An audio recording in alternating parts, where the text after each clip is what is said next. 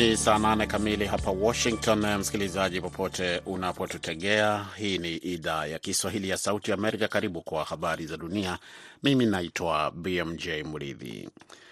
Kikao cha viongozi wa NATO kimefunguliwa Jumanne huku kukiwa na ari mpya baada ya Uturuki kuondoa upinzani wake kwa Sweden kujiunga na muungano huo ikiwa ni hatua ya kusonga mbele kwa umoja wa viongozi wa magharibi ambao wameonyesha azma kubwa wakati huu wa uvamizi wa Rusia nchini Ukraine.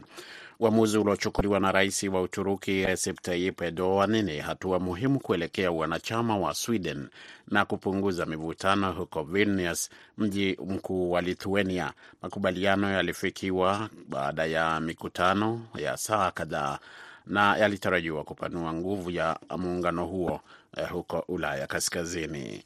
Katika ufunguzi wa mkutano huo wa NATO, katibu mkuu wa muungano huo Jens Stoltenberg alimkaribisha rais wa Finland Sauli Niinisto ambaye kwa mara ya kwanza nchi yake inahudhuria ikiwa mwanachama kamili wa muungano huo. Stoltenberg pia alitazami, alisema kwamba anatazamia Sweden nayo pia itapewa nafasi ya kuingia wanachama huo.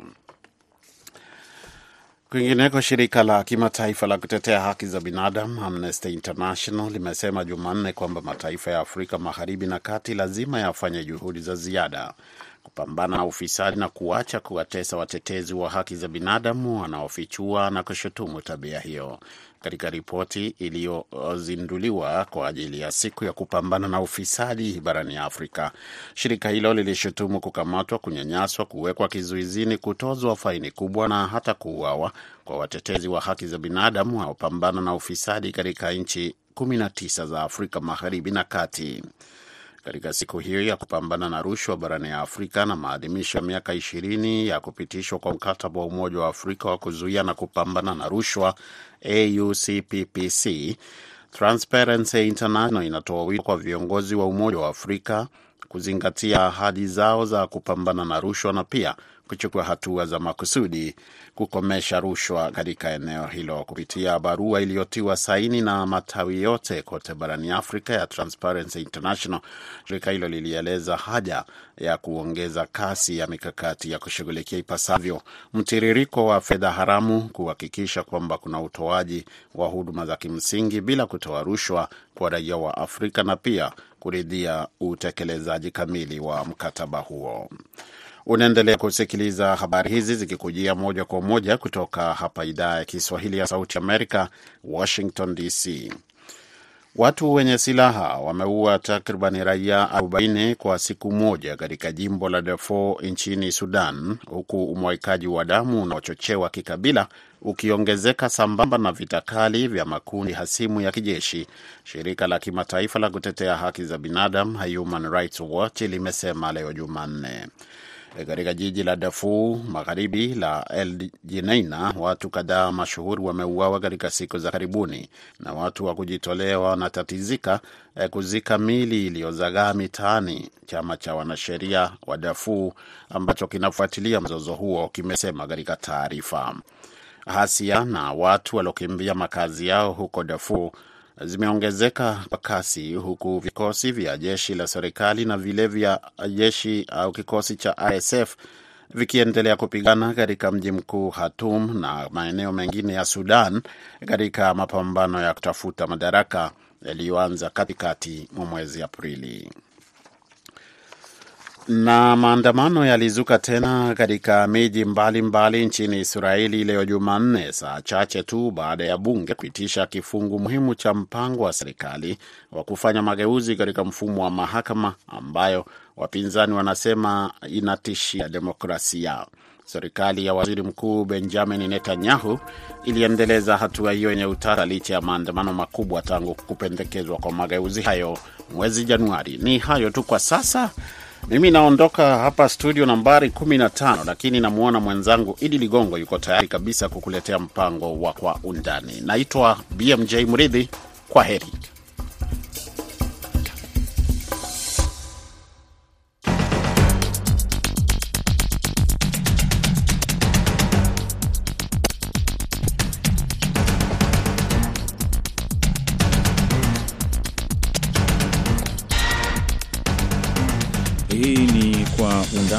Kutoka idhaa ya Kiswahili ya Sauti ya Amerika.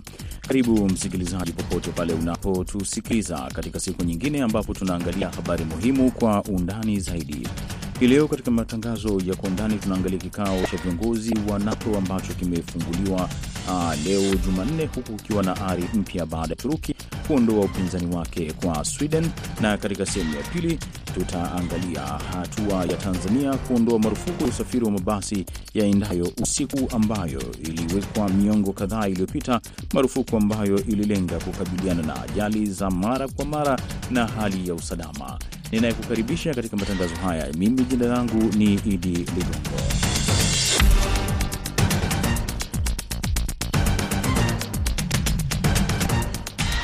Naam, hii leo katika kwa undani tunaanzia kuangazia kikao cha viongozi wa NATO ambacho kimefunguliwa leo Jumanne, huku kukiwa na ari mpya baada ya Uturuki kuondoa upinzani wake kwa Sweden kujiunga na muungano huo, ikiwa ni hatua ya kusonga mbele kwa umoja wa viongozi wa Maghrib ambao wameonyesha azma kubwa wakati huu wa uvamizi wa Russia nchini Ukraine. Uamuzi uliochukuliwa na rais wa Uturuki Recep Tayyip Erdogan ni hatua muhimu kuelekea wanachama wa Sweden na kupunguza mivutano huko Vilnius, mji mkuu wa Lithuania, makubaliano yaliyofikiwa baada ya mikutano ya siku kadhaa na yalitarajiwa kupanua nguvu ya muungano huo huko Ulaya Kaskazini. Katika ufunguzi wa mkutano wa NATO, katibu mkuu wa muungano huo Jens Stoltenberg alimkaribisha rais wa Finland Sauli Niinisto ambaye kwa mara ya kwanza nchi yake inahudhuria ikiwa ni mwanachama kamili wa muungano huo. Hebu kwanza tusikilize ripoti hii ya Khadija Riami. Stoltenberg pia alitazamia Sweden nayo pia itapewa ridhaa ya kuwa mwanachama. Kufuatia makubaliano kutoka kwa Uturuki jana, haraka tutakaribisha Sweden kama mwanachama kamili. Kwa hiyo karibu sana. Leo tunafanya maamuzi mengi kwa muungano huu wenye nguvu. Tutaendelea kuunga mkono kisiasa Ukraine.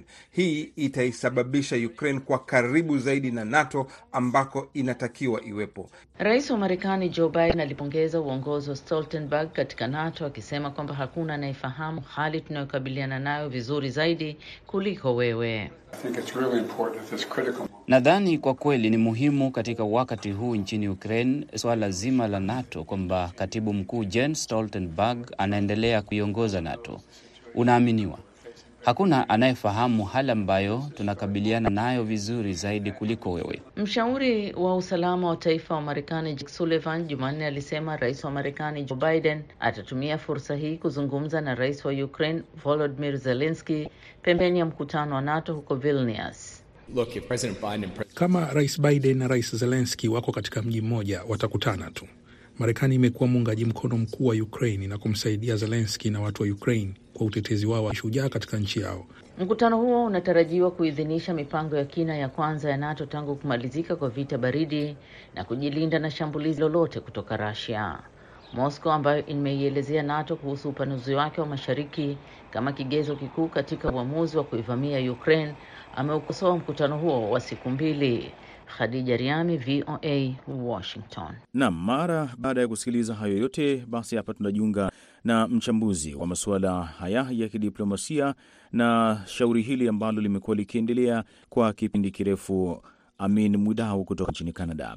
Amin Mwidau, labda tuanze na mapokezi na labda tafsiri kamili ya Uturuki na nini hasa kimesababisha uh, taifa hilo hivi sasa kuamua kuachia Sweden iwe mwanachama wa NATO, na utakumbuka kwamba ilikuwa na msururu wa masuala mengi kwelikweli ambayo ilikuwa inataka kuona Sweden ikiwa inayafanya hasa kuhusiana na masuala ambayo yanahusisha siasa zake za ndani za Uturuki. Je, matakwa ama yale masharti ya ambayo Uturuki iliwekwa yameafikiwa ama yamefikiwa na taifa hili la Sweden mpaka kuamua kuruhusu taifa hili kuwa mwanachama wa NATO? Hili ni, ni swala la la kisiasa kwa sababu walikuwa uh, kulingana na Uturuki wao walipinga Sweden kuingia katika NATO kutokana na yale walioyaona kwamba ni mwendelezo wa siasa za kuwaruhusu wapinzani wa mbalimbali mbali wenye kutoka Uturuki wenye kuishi Sweden kuendelea na na shughuli zao za kisiasa. Sasa nafikiri hii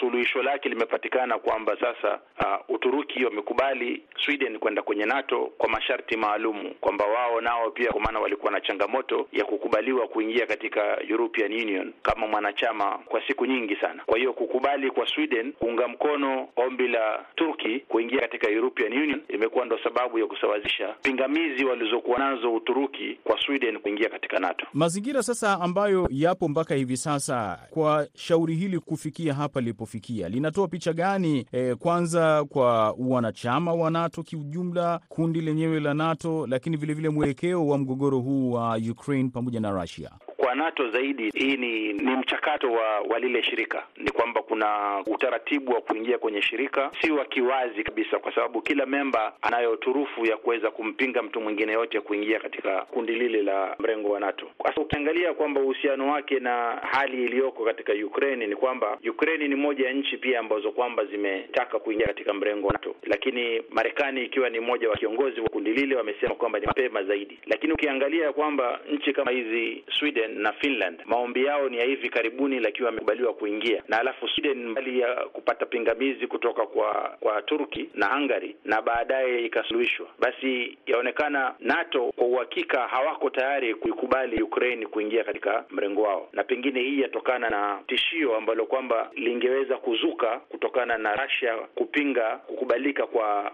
Ukraine katika NATO, kwa sababu hilo lingekuwa ni, ni swala lingeibua swala kubwa zaidi la usalama katika Europa na Russia ya kisasa. Mtu anaweza kawa anajiuliza kuingia kwa Sweden kwenye NATO kunaongeza nguvu zaidi kwa NATO au ni sehemu ambayo ni manufaa zaidi yanaelekea kwa Sweden yenyewe, kwa sababu itakuwa chini ya mwamvuli ya mataifa mengi yenye nguvu za kujilinda kijeshi zaidi. Nafikiri manufaa ni kwa wote wawili. Kuna manufaa kwa kwa kwa NATO na kuna manufaa kwa Sweden, kwa sababu Sweden wana mpaka mkubwa sana na na Russia. Kwa hiyo zamani ilikuwa Russia, haioni ile Sweden kwamba ni tishio, kwa hiyo walikuwa hawana haja ya kuweka rasilimali za usalama kwa sehemu kama vile. Kwa hiyo Russia kupeleka rasilimali zake za usalama kwa sehemu ya mpaka wa Sweden itapunguza rasilimali za usalama kutoka sehemu nyingine, lakini vile vile Sweden wana uzoefu mkubwa sana katika kupambana katika zile sehemu za baridi, na pia wana vifaa kama zile tanks zake ambazo kwamba ni, ni bora zaidi kuliko nyingi ambazo zinapatikana katika sehemu za Europe. Kwa hiyo Sweden watapata hifadhi kwamba hawezi kupata tishio lolote kutoka kwa Russia, lakini NATO pia itapata itapata usalama kwamba kuna sehemu nyingi zaidi ambao waweza wakapambana na Russia, ama tishio lao kwa Russia lapanuka zaidi kuliko pale zamani ambapo ilikuwa ile sehemu ya Finland na ya Sweden ilikuwa haiko katika mrengo wao. Tukija sasa kwa jumuiya nzima ya kimataifa, mapokeo yao yamekuwa ni yapi? Ni jambo ambalo eh, kweli limefurahiwa? Maanake kuna mataifa mengine, kwa mfano tunasubiria kwenye mkutano wa BRICS ambao tunatarajia kuwa ni muungano ambao utazidi kuongezeka zaidi, kwa sababu kuna mambo mengi yanazidi kuongezeka. Je, kwa watu wa mrengo huu ambao sio wanachama wa NATO wanaweza wakawa wanalifurahia ama wanashtushwa zaidi kuona NATO inazidi kupanuka zaidi? Najua NATO ni ni, ni shirika la, la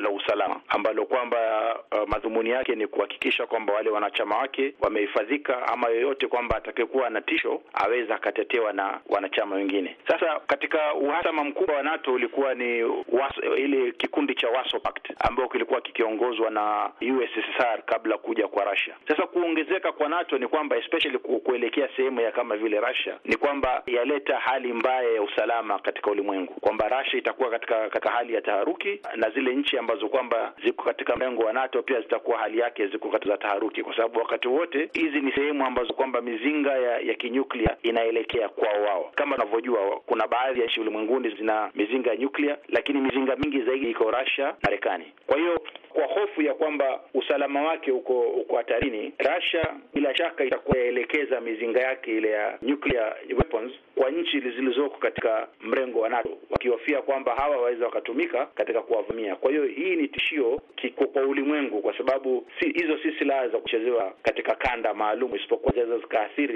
ulimwengu mzima. Kwa hiyo nchi zingine ambazo ziko nje ya NATO na ziko nje ya mrengo wa, wa Russia ama kikundi ambayo kenye kwa support Russia, bila shaka hili litakuwa si jambo lenye kufurahisha sana. Asante sana Amini Mwidau kwa maelezo hayo yote, na hapa ndo tunakamilisha sehemu hii ya kwanza ya matangazo ya kwa undani. Muda mfupi ujao, tutaingia katika sehemu ya pili ya matangazo ya kwa undani.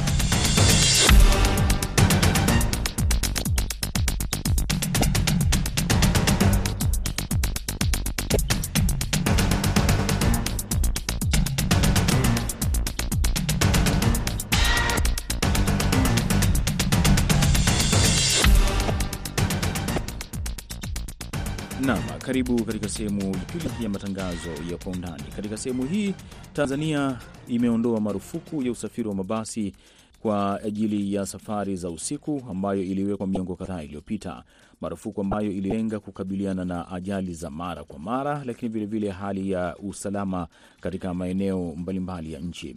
Sasa tangu majuzi E, mabasi ya abiria yameanza kufanya safari zake muda wote, yaani saa 24. Lakini hata hivyo, hatua hiyo imezusha mjadala mkubwa nchini humo, kukiwa na maoni ya aina mbalimbali ya je, yale yote ambayo yalisababisha e, kufungiwa kwa safari za saa 24 yametekelezwa. Kujua zaidi, George Njogopa anaangalia haya katika ripoti hii ambayo ametuletea. Serikali inasema mabadiliko haya kuruhusu mabasi ya abiria kusafiri wakati wote yamekuja baada ya kuzingatia maoni ya wadau wa sekta ya usafiri pamoja na uboreshaji wa miundombinu na usalama.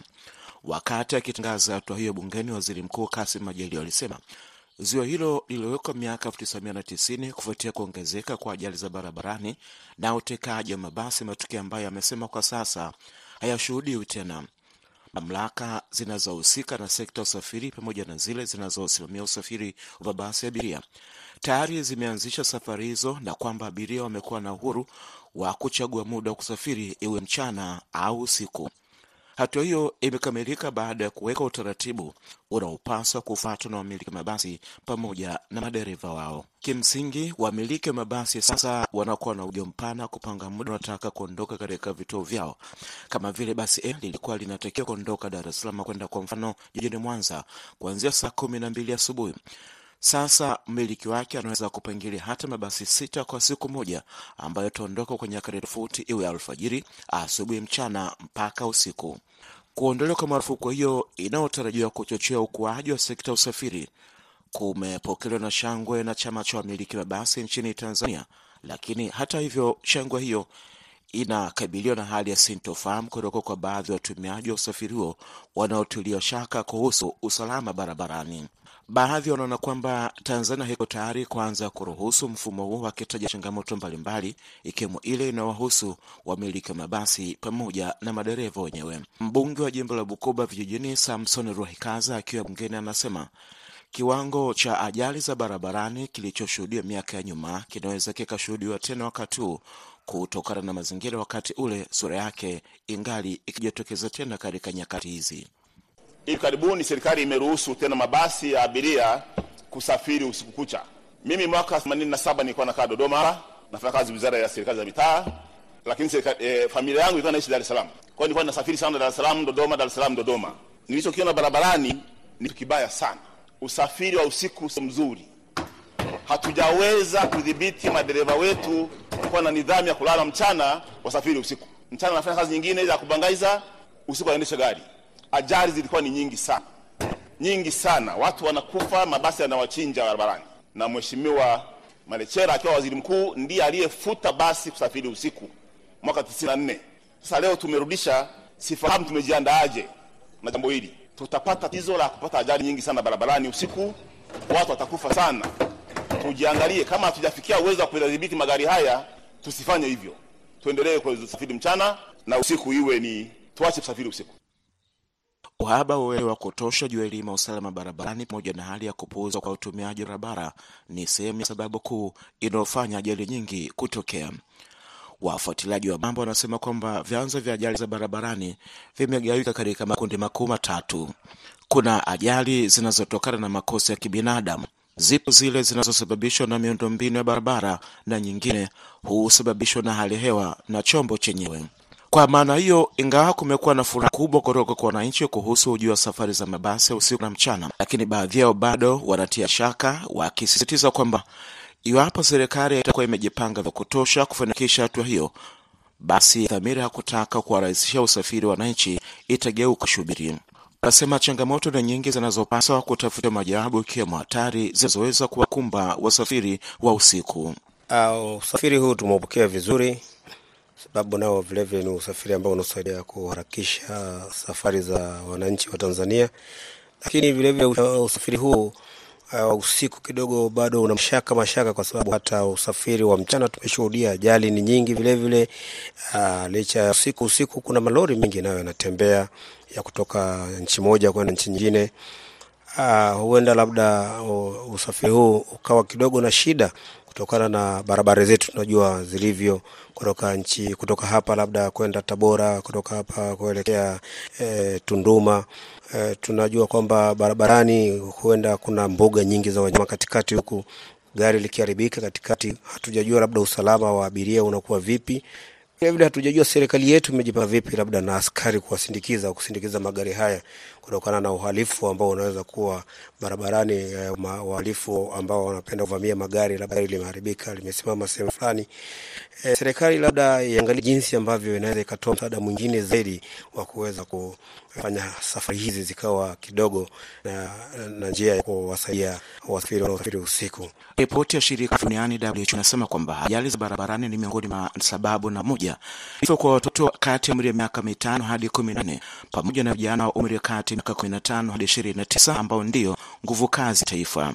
Kwa upande mwingine, jumla wa Tanzania 886 walipoteza maisha kati ya Januari na Novemba mwaka 2022 kutokana na ajali za barabarani, wakiwemo vijana, huku wengine 573 wakiachwa na majeraha kwenye ajali 1422 zilizorekodiwa na kikosi cha usalama barabarani cha jeshi la polisi. Ajali hizo ziliongezeka kutoka 1177 zilizorekodiwa kati ya kipindi cha Januari hadi Agasti 2022. Hii ina maana kwamba ndani ya miezi mitatu kulitokea ajali mpya 245. Lakini mamlaka za udhibiti wa vyombo vya moto na wamiliki mabasi wanasema kuanzishwa kwa safari za usiku kwa mabasi ya abiria hakuwezi kufungamanishwa moja kwa moja kwa kusema kwamba kiwango cha ajali hizo kinaweza kuongezeka. Ikiwa hadi sasa tayari zimepita takriban siku sita tangu usafiri huo mpya uanze rasmi, hakuna taarifa zozote ambazo zinaonyesha kuwepo kwa matukio ya ajali au jambo lingine linalofanana na hali hiyo. Katibu mkuu wa chama cha wamiliki mabasi ya abiria TABUA, Priscus Joseph, anasema ni muhimu kwa wananchi kuelewa kwamba kukosekana kwa usafiri wa masaa 24 kuliokuwa ni mtihani uliwapa wakati mgumu wa wasafiri wengi, hasa wale wanaofikwa na mahitaji ya dharura.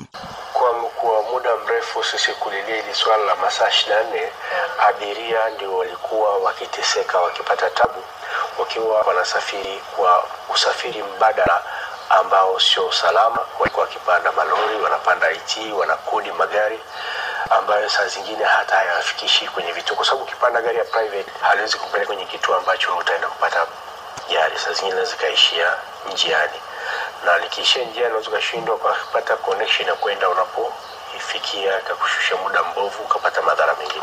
Wale abiria wanaopanda zile gari za private mara nyingi wanachajiwa nauli kubwa, lakini zile gari huwa ni ndogo. Saa zingine unaweza ukaweka hata kwenye buti, unasafiri saa zingine na familia watu, au unasafiri na gari za IT ambazo ratiba huzielewi lakini kama una uhakika kuna basi linatoka stendi saa jioni, umeshamaliza mathalan shughuli zako kutoka sokoni, aidha Kariakoo za kiofisi za kibiashara, unaenda Seiringa au unaenda Tabora, ukiwa una hakika kwamba kuta basi Magufuli unafanya na booking.